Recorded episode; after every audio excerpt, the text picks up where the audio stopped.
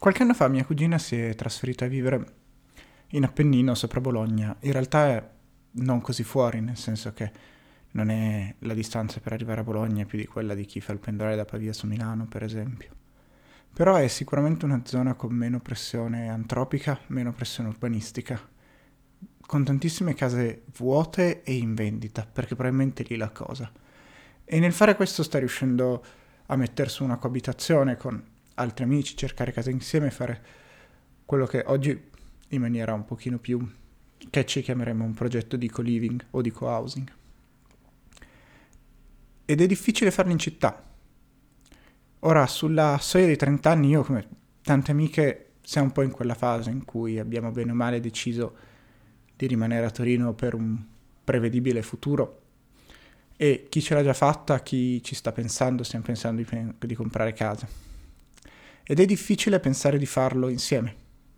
È difficile pensare di trovare appunto un cascinare da ricostruire, da ristrutturare magari, o una palazzina con tanti appartamenti in vendita, per fare comunità alla fine, per pensare di avere degli spazi comuni, per pensare di mettere in condivisione quello che non ti serve sempre.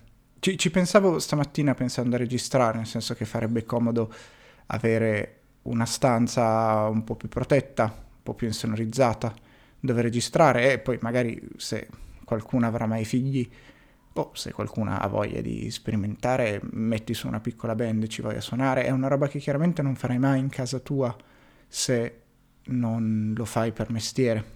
Però, se si comincia a essere in 5, 6, una piccola falegnameria per le riparazioni, una piccola ciclofficina per sistemare le biciclette, o anche la macchina. Stamattina l'ho portata a fare la revisione ed è un mese che non la uso. E non la uso tanto, però quando ce l'hai, quando ti serve, ti fa comodo averla. E probabilmente, al di là che i picchi di uso sono gli stessi weekend nell'anno, quindi questo forse vale fino a un certo punto. Però davvero non mi servirebbe ora come ora una macchina per me, mi basterebbe una macchina in condivisione. Il problema è condividere con chi. I car sharing sono molto poco, ci si può fare molto poco affidamento quando ti servono, quindi. Ed è un grosso tema questo della mancanza di spazi in città che si possano davvero trasformare. E questo mh, mm, non ne sono sicura, però negli anni ho individuato alcune possibili cause. La prima è la proprietà diffusa, che è una cosa da un certo punto di vista bellissima perché rende l'Italia un paese comunque con una certa ricchezza privata, con una certa resilienza, soprattutto per chi una casa ce l'ha, quindi gli adulti, molto adulti e gli anziani. Dall'altra parte è una cosa anche che ha salvato i centri storici, perché è difficile abbattere e ricostruire un palazzo se devi mettere d'accordo 5-10 persone.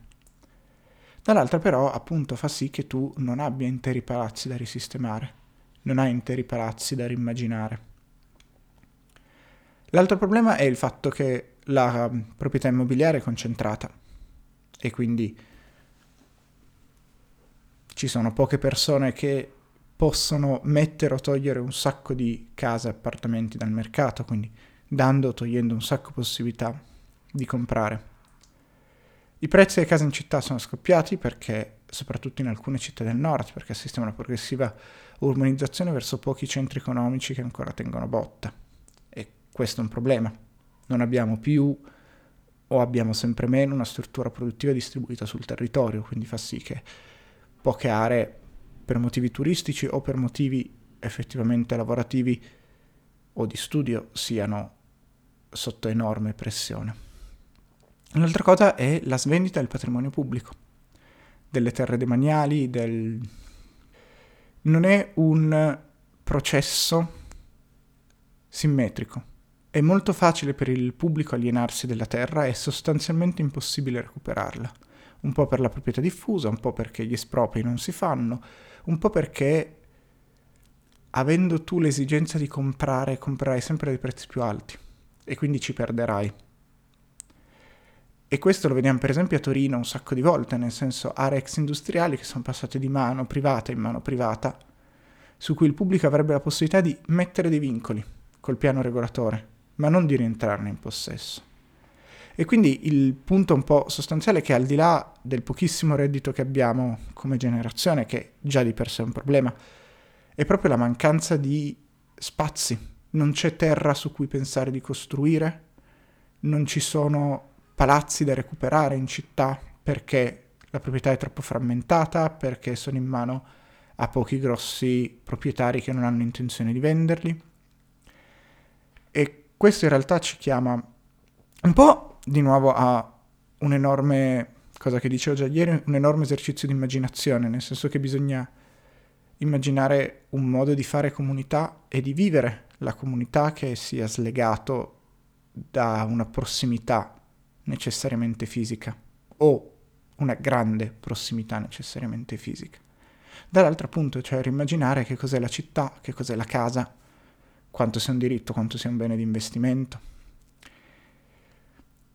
E in qualche modo appunto capire cosa vogliamo fare, come vogliamo vivere da grandi, che non è una domanda semplice, e... però secondo me passa tanto anche dalla casa.